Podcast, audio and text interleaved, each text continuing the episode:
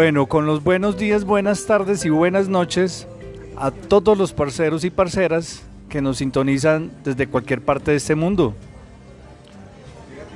Hoy, 15 de junio del 2022, les habla Carlos Andrioli. Bueno, parceros, el día de hoy tengo unos invitados dignos de destacar, son unos jóvenes empresarios, emprendedores del eje cafetero del Quindío. Son resilientes, son bacaneados. En este momento con sus emprendimientos están generando 20 nuevos empleos aquí en el Quindío. Y eso vale la pena resaltarlo. Sobre todo en estos momentos donde de tanta incertidumbre, de tanto de tantas cosas que de pronto pueden comprometer la creación de una empresa, ellos son, han salido avante. Por un lado, Daniela Narváez, que ya se las voy a presentar, y por el otro lado, Julián Jaramicho.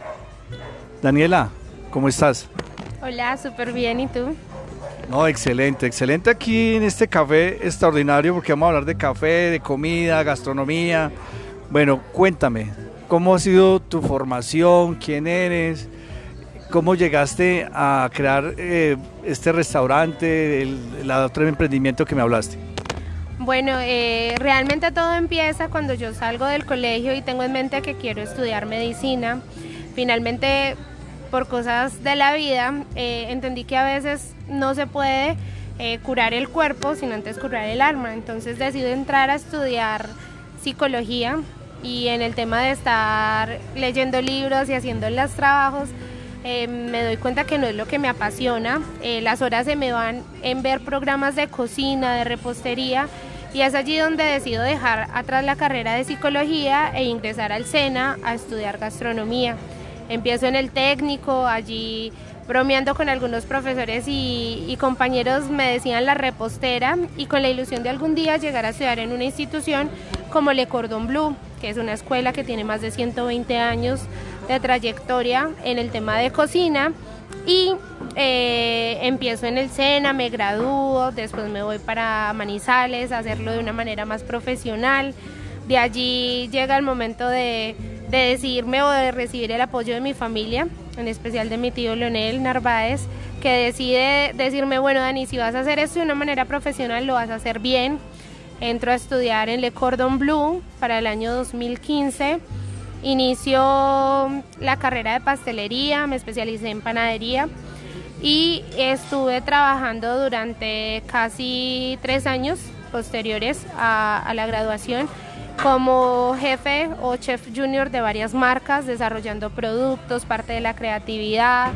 Decido regresar al Quindío y bueno, es allí donde realmente eh, empieza a, surgir lo que es Daniela, a querer motivarse por crear una identidad gastronómica, por darle un, un nuevo proyecto a lo que es la panadería y la repostería y quizás sacarlo de algo como lo es lo tradicional, la panadería de la esquina, sin dejar de decir que es rico y es bueno.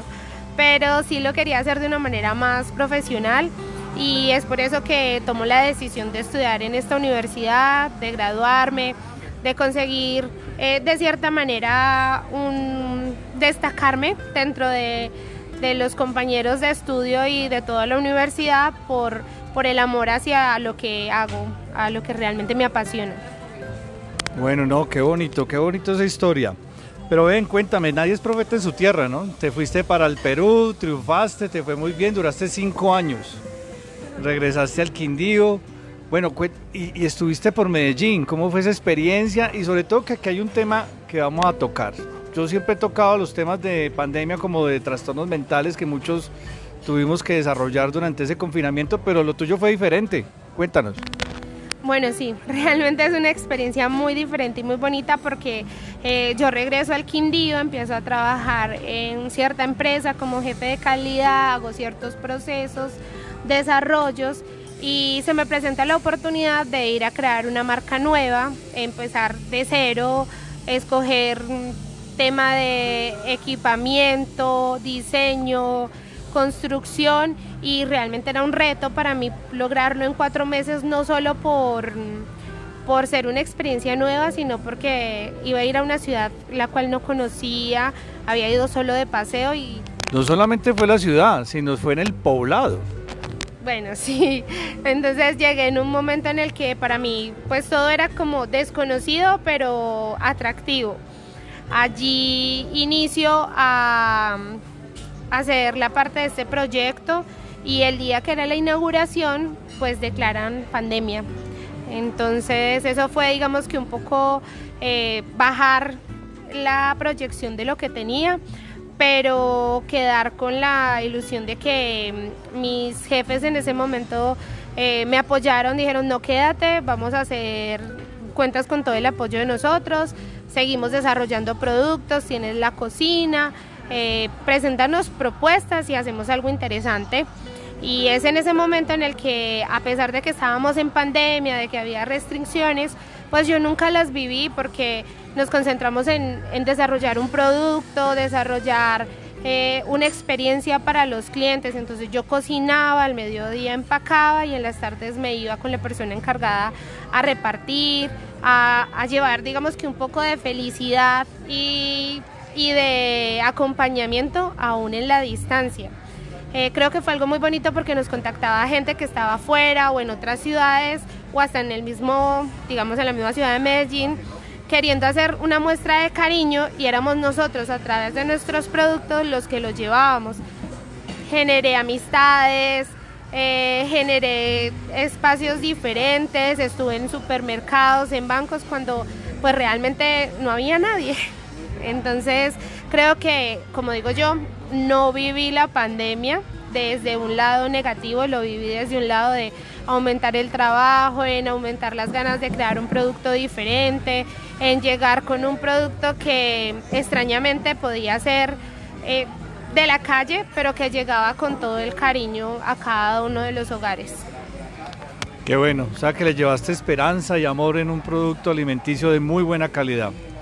Bueno, Julián, oiga, bacano conocerlo, pero quiero que me hables de quién eres tú y qué es amasología.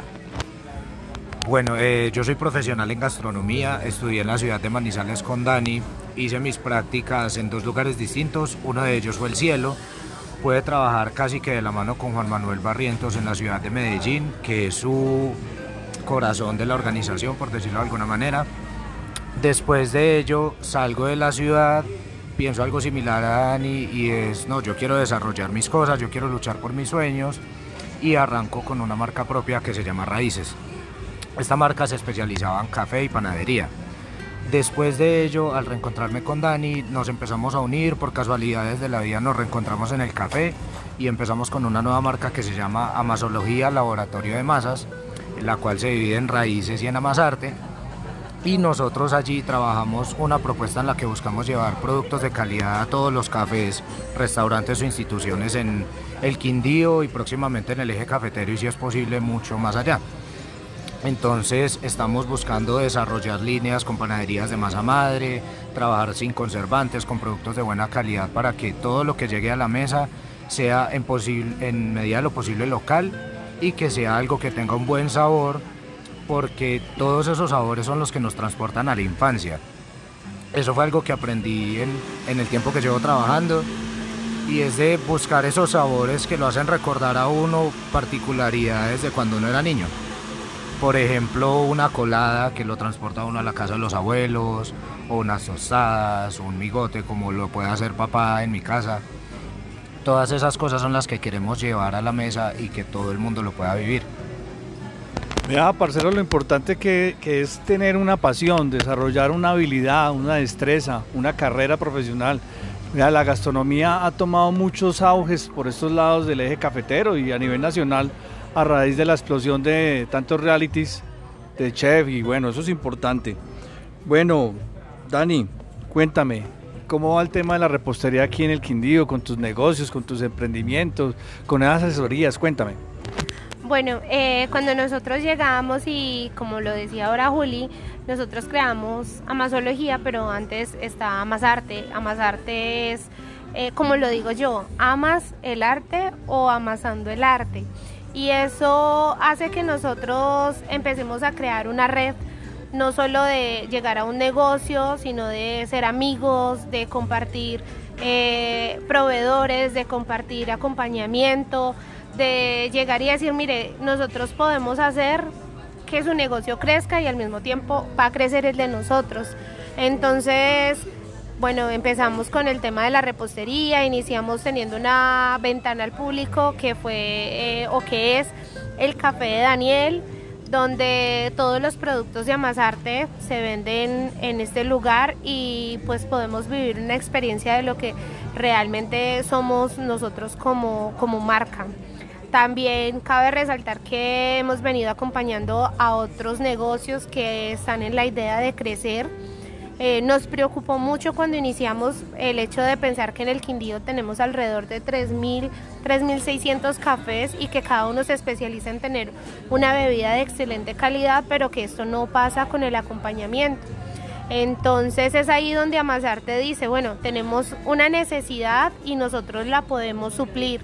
Creamos estas líneas de, en nuestra parte de producción que se especializan en los en las tortas, en la repostería, en los panes, en la parte institucional. Hacemos un trabajo en que es un grupo de amigos, pero realmente en este momento ya, como lo decía Carlos o el parcero al principio, somos 20 personas eh, que estamos literal en el proceso, pero más allá de esas 20 personas hemos construido una red de amigos que es mucho más grande, donde cada uno con sus especialidades y con sus mm, talentos han llegado a complementar lo que nosotros somos. Creemos que no somos competencia, como lo decía anteriormente, el uno para el otro. Creemos que entre todos, desde el amor y la comprensión, podemos llegar a hacer que, que esto crezca, que crezcamos juntos, que realmente el Quindío tenga un atractivo más allá de lo turístico y, de lo que siempre nos ha caracterizado como seres humanos, de que somos alegres, que somos chéveres, que somos formales, pues realmente también estamos transmitiendo emociones desde la cocina, transmitimos el amor, la tradición, las raíces. Sí, eso es muy importante destacarlo. En este momento estamos aquí grabando en el café de Daniel y se, se siente el buen ambiente, se siente la buena vibra, los empleados, los socios, todos trabajan por un mismo sueño, por una muy buena realidad. Vamos a hacer los típicos anuncios comerciales. Parceros, si tienen alguna inquietud pregunta de este podcast o de los anteriores, me pueden escribir al correo electrónico parcerosdecarlos.gmail.com Igual los puedo invitar también a que vean el álbum de fotos, inclusive la presentación de este podcast, pueden ver los diferentes productos en mi Instagram de los que ellos construyen, de la repostería, de los pasteles deliciosos, en, en el Instagram arroba cjandrioli. Y muchachos, parceros, recordarles que este producto, Parceros by Carlos Andrioli, se puede escuchar en las plataformas de Anchor y Spotify. Y como se los he dicho siempre, muchachos, parceros, si les gustó este producto, por favor compártelo, que habrá alguien que está interesado en todas estas cosas que nosotros contamos aquí en este podcast. Bueno, Julián, yo quería hacerte una pregunta. Ahorita mencionamos algo, ese boom, esa explosión de realities sobre cocina. ¿Tú qué piensas de eso? Pues yo pienso que esos programas muestran una realidad de la cocina y es que finalmente es un trabajo de presión, aunque no lo muestran todo tras bambalinas. Porque la cocina no es simplemente lo que se puede llegar a presenciar en los realities, como los llaman, sino que va más allá, va más allá de los cortes, va más allá de las quemaduras, porque es un proceso de creatividad y de unión, porque en los restaurantes uno comparte y pasa tanto tiempo con el equipo que finalmente se vuelve como una familia, así como nos pasa por ejemplo a nosotros en Bulgar, que es el otro restaurante que yo tengo aparte. ¿Dónde se queda Bulgar? Está ubicado en el barrio Sono, por el, en el edificio Sono, por el barrio Laureles, cerca al edificio Panorámica. En este restaurante nosotros trabajamos cocina con ingredientes locales, cocina de disponibilidad y hamburguesas artesanales. Pero ya volviendo al otro tema, el restaurante uno comparte tanto tiempo con los compañeros que se vuelve como una familia. Entonces, más allá de la quemadura y de todo lo que mencionaba anteriormente, entra uno en un proceso creativo que al estar tanto tiempo con ellos uno siente que se vuelve mucho más fácil, porque uno comparte, los empieza a conocer más a fondo de dónde vienen, qué quieren, cuáles son los sueños y todo eso es lo que uno plasma en un plato. Y volvemos también a jugar con los recuerdos de la persona, con el sistema límbico. Al entrar un plato a la mesa, no es solamente la comida, sino lo que esa comida va a proyectar en la persona. Entonces es tan sencillo como llevar una ensalada rusa, que es como un puré que hacen las mamás en la casa. Uno se transporta a la infancia en el momento en el que la mamá servía el almuerzo súper caliente, uno llegaba de jugar fútbol, ejemplo, y uno dice, uy, yo comía esto de pequeño, está, es chévere poder recordar y transportarse en el tiempo a través de un platillo. Entonces, más allá de eso, la cocina es un viaje en el tiempo nosotros podemos manipular fácilmente los recuerdos y las emociones de las personas solo con sabores, pero eso también lo pasamos a través de nuestras emociones y nuestras vivencias. Entonces eso realmente es para mí lo bonito de la cocina. Bueno, vamos a resaltar eso, la cocina es un viaje en el tiempo. Dani, yo, yo te veo a ti muy emprendedora, te veo muy ambiciosa y creo que tienes como un ideal para desarrollar en el Quindío como un corredor gastronómico. ¿Cómo es eso? Cuéntanos, porque pues a veces los empresarios son muy individualistas y solo están pensando en ellos mismos cuando pueden hacer una construcción colectiva. Sí, Carlos, eh, yo creo firmemente, fielmente que la gastronomía tiene mucho que ver con lo que hablaba Juli pero también va mucho más allá, es una identidad, es de identificarnos. Recuerdo ahora que hablábamos, en la universidad me pasó algo curioso y es que pues eh, la universidad en la que yo estudié es en Lima, Perú, y allí tuve la oportunidad de estar con personas de muchas partes del mundo. Y, y, era muy bonito porque en un salón podías encontrar 6, 7, 8 nacionalidades y nosotros los sábados o los domingos acostumbrábamos a reunirnos y la forma de conectar a esos, digamos, a esos compañeros o a, o a nosotros mismos era que cada semana hacíamos un plato de la región de donde éramos. Casualmente cada que hablábamos de Colombia todos pensaban que lo único que comíamos eran frijoles. Entonces yo les decía que no, que nosotros teníamos muchas más cosas para mostrar. Bueno, ¿y qué les preparabas? No, de todo, sancocho, obviamente de frijoles, el sudadito de pollo, hacíamos muchas, muchas cosas. Ven, ¿y qué opinaban del sancochito? Que qué cosa más rica. ¿Y se, ¿Y se, los dabas trifásico? Por supuesto, y acompañado de un buen aguardientico. Eso, bueno, para los parceros que no sepan en el extranjero, que nos están escuchando, trifásico son tres carnes, de res, de pollo y de carne. Ah, y de cerdo. Sí, exacto. Entonces eso es, eso es lo bonito de, digamos, de, de la gastronomía, de la cocina que nos puede hacer recordar o nos puede permitir transmitir a otro, a otra persona, pues nuestras raíces, lo que nosotros somos. Por eso digamos que nosotros tenemos en este momento como reto seguir con sabores tradicionales, pero apostándole siempre a mejorar una técnica y un producto que visualmente sea mucho más atractivo volviendo al tema de que el corredor gastronómico lo que nosotros queremos lograr es que eh, sabemos que no somos buenos para todo, pero que cada uno tiene un talento o un don que es especial, que es diferencial y que si entre todos nos apoyamos y nos ayudamos podemos lograr construir algo muy bacano, muy chévere y algo que realmente tenga un impacto en la región el Quindío tiene todas las, digamos, características, como dicen algunos, es un paraíso. Eh, acá encontramos gente talentosa en, las redes sociales, gente talentosa en, desarrollar un producto, eh, como es un sistema de facturación para restaurantes, gente talentosa como Juli en la cocina en la parte salada, gente talentosa como la gente que nos ayuda desde lavar los platos hasta atenderlos en la mesa, que realmente se vuelve un servicio completo porque mientras el plato se demora en salir, allí detrás hay un equipo trabajando, organizando detalles para que no solamente la comida sepa rico, sino que se vea bonito y, finalmente hacer que en todo el Quindío y creo que a nivel nacional, cuando entres a un restaurante puedas vivir la experiencia de, de cómo estar en casa de realmente llega un plato a la mesa y disfrutamos de un sabor, disfrutamos de que estamos ayudando a los productores locales, de que somos una, una familia y, estamos generando no solo un espacio para trabajar, sino también para, para divertirnos, para enojarnos, para, para discutir, porque no todo siempre es lo bueno, también hay cosas que no nos gustan y que nos sacan de nuestros digamos de nuestros cabales, pero que finalmente es buscar siempre mejorar. Bueno, no, excelente, excelente. Quiero que me hable, eh, eh, quiero que me hables del café de Daniel, porque el nombre, porque el café de Daniel, hay que decir a los parceros que tienen una terraza espectacular, un buen mobiliario, la comida es de lujo, mejor dicho, pero ¿por qué el café de Daniel?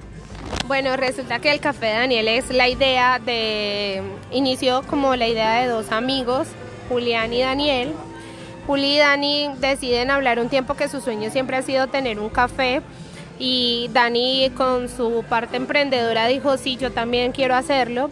Para ese entonces Julián Gutiérrez le dice a Daniel Marín que tiene una amiga que es repostera y que con ella quisiera hacer el tema de, de construir el café de Daniel. Allí entro yo, me conozco con Daniel, empezamos a hablar, generamos ideas, fueron muchas noches de, pensar en cómo iba a ser el lugar, de cuál iba a ser el nombre, de cómo queríamos que se recordara. Y entre esto, pues la particularidad es que Dani, Daniel y Daniela eh, estaban presentes y empezamos a hablar. Dani es cristiano, Dani tiene una relación muy bonita con Dios y Dani decide pensar en que hay un hombre que es ejemplar y lo muestra la Biblia como es Daniel el de los leones que a pesar de que todo pasó por muchas pruebas, nunca dejó que su corazón se dañara y permaneció fiel a lo que Dios le había dicho.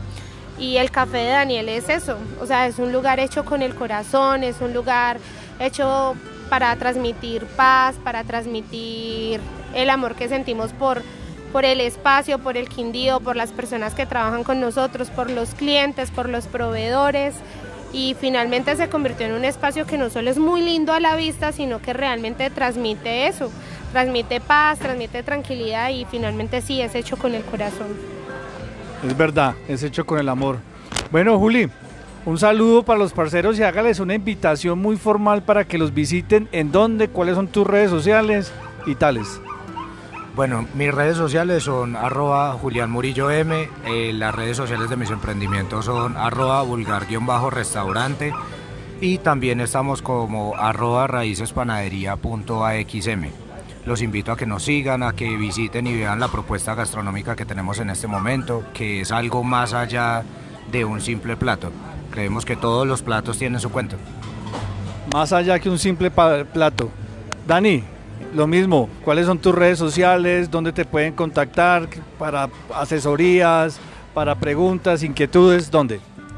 Bueno, eh, nos encuentran en el Café de Daniel, como Café de Daniel. Eh, estamos también en Instagram como... ¿Dónde estamos? en el Café de Daniel. ¿En dónde? Ah. ¿Dónde queda? Ah, estamos ubicados en el Mall de la Cruz Roja, el local número 4 frente a la Chevrolet. ¿Y tus redes? Bueno, mis redes son eh, las de Amasarte, Amasarte Repostería y Dani Narva. Bueno, parceros, eso quería el día de hoy presentarle a estos jóvenes emprendedores del departamento del Quindío, chef por profesión y por pasión también. Y ya saben, parceros, se les quiere gratis.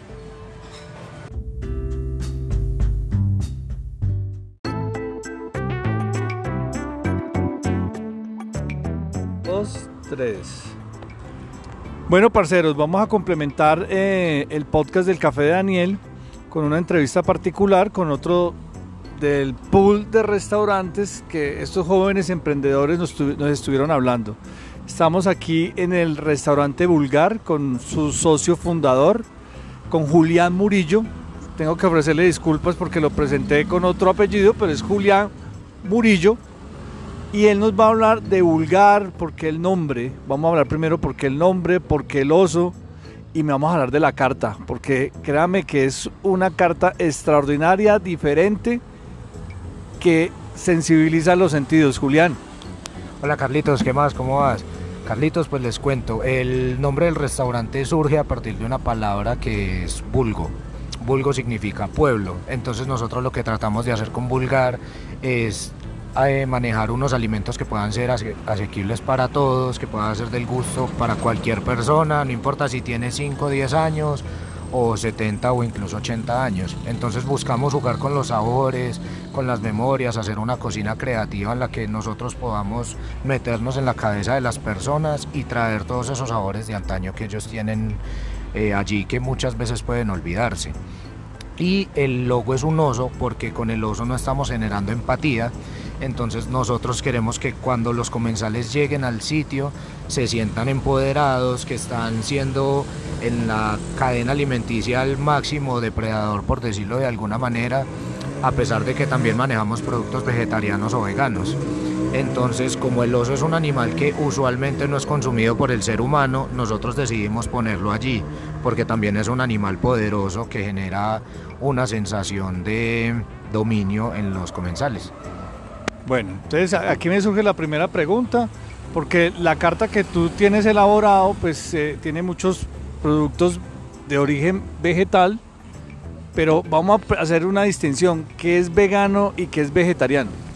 Bueno, Carlitos, resulta que los veganos son las personas que no consumen nada de origen animal. O sea, no consumen ni lácteos, ni huevos, ni pescado, absolutamente nada. Mientras que los movimientos vegetarianos pueden ser em, selectivos en el grupo de alimentos. Entonces, por ejemplo, yo mañana digo, no, me voy a volver vegetariano, voy a dejar de consumir lácteos. O no voy a consumir productos que vengan de la industria avícola. O no voy a consumir frutos de mar. Entonces no necesariamente se restringen de todo lo de origen animal, sino que empiezan a eliminar ciertos alimentos de su dieta. Ah, bueno, perfecto. Ya, ya sabemos la distinción. Entonces vamos a hablar de la carta porque créame que ayer estuve almorzando, hoy aquí voy a probar también la hamburguesa, pero yo veo que todo es, son experimentos gracias a tu profesión, gracias a tu pasión. Entonces quiero que le hablemos a los parceros, por ejemplo, de esos almuerzos que tú ofreces y de los otros eh, productos de tu carta. Bueno, eh, muchachos, nosotros lo que hacemos es experimentar con todos los sabores que tengamos al, alcance. En este momento Bulgar está consiguiendo todos los insumos en, en el área local. Entonces vamos a veredas a cultivar las lechugas, los tomates, zucchinis, etc. También utilizamos brotes de esas mismas hortalizas porque, por ejemplo, la zanahoria usualmente uno se come solo el tubérculo y ya. Entonces nosotros estamos tratando de meter las hojas en la ensalada, también estamos usando las hojas de la remolacha, del brócoli, las flores de todos estos frutos. Entonces estamos trabajando en crear una red local en la que todos nosotros podamos empezar a, a ver que el Quindío tiene mucho más para ofrecer que solo café y plátano. Porque uno... Y frijoles. Claro que sí, frijoles. Porque uno al empezar a entrar a las veredas, a conocer a la gente, a las personas que están allí, uno empieza a ver que cultivan de todo, hay maíz, hay zucchinis, hay berenjenas, hay col, hay lechugas, hay varios tipos de tomate e incluso juegan con los abonos y con todo lo que le van a hacer para tener un producto orgánico muy fresco que nosotros tratamos de llevar a la mesa todos los días. Entonces nosotros estamos en esa transición para tener una cocina que sea disponibilidad real. No que uno esté en un punto en el que diga, no, nosotros tenemos una cocina de disponibilidad, pero vamos, no sé, al éxito, a, qué otro supermercado podría haber acá, al Inter, a Ara, vamos a D1, que ellos sí compran a proveedores locales, pero no todo. Entonces la idea es que todo sea del campo quindiano. Bueno, ayer eh, entre el almuerzo, y los voy a provocar aquí, me diste una proteína de origen vegetal. Me pareció extraordinario, pero quiero que hablemos sobre todo los ingredientes, porque hay un ingrediente que yo recuerdo que con eso me daban juete de pelado. Sí, resulta que nuestra proteína vegana es a base de garbanzo, quinoa, chía y ortiga. La ortiga, también conocida como pringamosa, como hablábamos ayer, es algo que uno recuerda como no, mi abuela, mi mamá, mi tía me, me pegaban con eso cuando yo me portaba mal. Y son, pues es una hoja que se puede usar para el consumo. Hay que hacerle un debido proceso para poder utilizarla, pero después de uno realizar todas esas prácticas da un sabor que es muy fresco, entonces esa nota refrescante ayuda mucho también a la, a la proteína para que no sea seca. Entonces nosotros también estamos haciendo pruebas, incluso queremos eh, desarrollar una nueva con frijol negro y si es posible, como te comentaba ayer, conseguir una fruta que es de origen antioqueño usualmente, que es la ayaca. Esa fruta es, la conocen como si fuera una mezcla de todas las frutas. Tiene ácido, tiene un dulce, tiene un retrogusto un poco amargo, pero al uno procesarla uno puede hacer falsas carnes con eso, hacer como un pulled pork vegano que es a lo que queremos empezar a llegar, no solo quedarnos con la comida de siempre que es el pollo, el cerdo, la res, sino también poder demostrar que la cocina vegetariana o vegana puede ser muy rica, pero requiere un poquito más de esfuerzo y pues de, de condimentos para lograrlo, para tener también los nutrientes necesarios, porque no es solo que sea rico y ya. Entonces estamos trabajando también en ese tema, ha sido un reto, pero estamos más que dispuestos a seguir con él para poder llegar a ese objetivo que te comentaba inicialmente. Bueno, parceros, vea, esto es cocina experimental de alta calidad y créame que los precios son asequibles, porque muchas veces uno cuando relaciona estos temas que, uy, pero ¿cuánto me va a costar? Son precios asequibles, sale mucho más económico que ir a un McDonald's, a un corral que te sirven una hamburguesa casi que sintética, pero quiero que les comentes, porque aquí Amasarte, la empresa de amasología que hablamos en el anterior podcast, también tiene participación.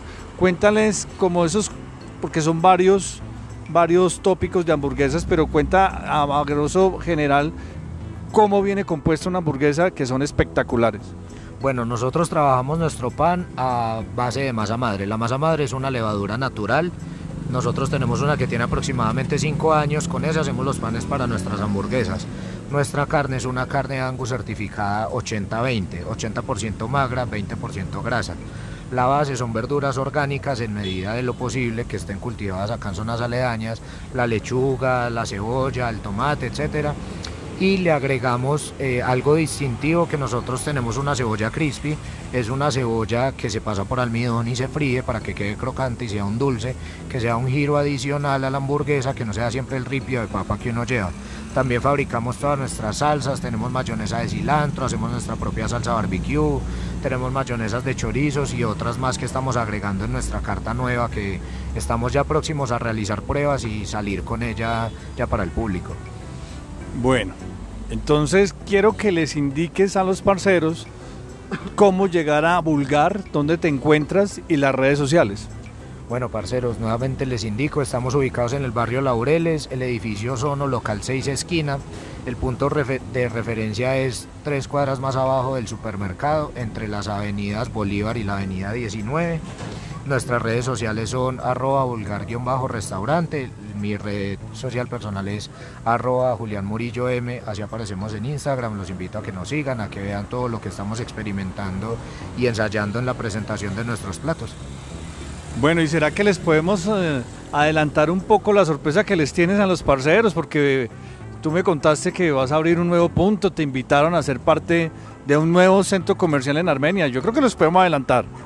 Claro que sí, el proyecto del que vamos a formar parte del equipo nuevo va a ser saliendo a eh, la vía Montenegro, por donde finaliza Mercar, se va a hacer la construcción de un molde aproximadamente tres pisos. Allí vamos a tener más o menos unas 40, 45 ofertas diferentes porque son manejamos exclusividad de producto. Entonces todas las ofertas van a ser diferentes, va a ser una plaza muy dinámica. Allí vamos a estar ubicados para tener alcance en el sur de la ciudad, no solo quedarnos en el norte y de allí poder tener un canal de distribución mayor. Bueno, parceros, ya saben, Julián, Julián Murillo, Vulgar Restaurante, aquí en el norte de la ciudad, próximamente en el sur. Y parceros, como siempre, se les quiere gratis.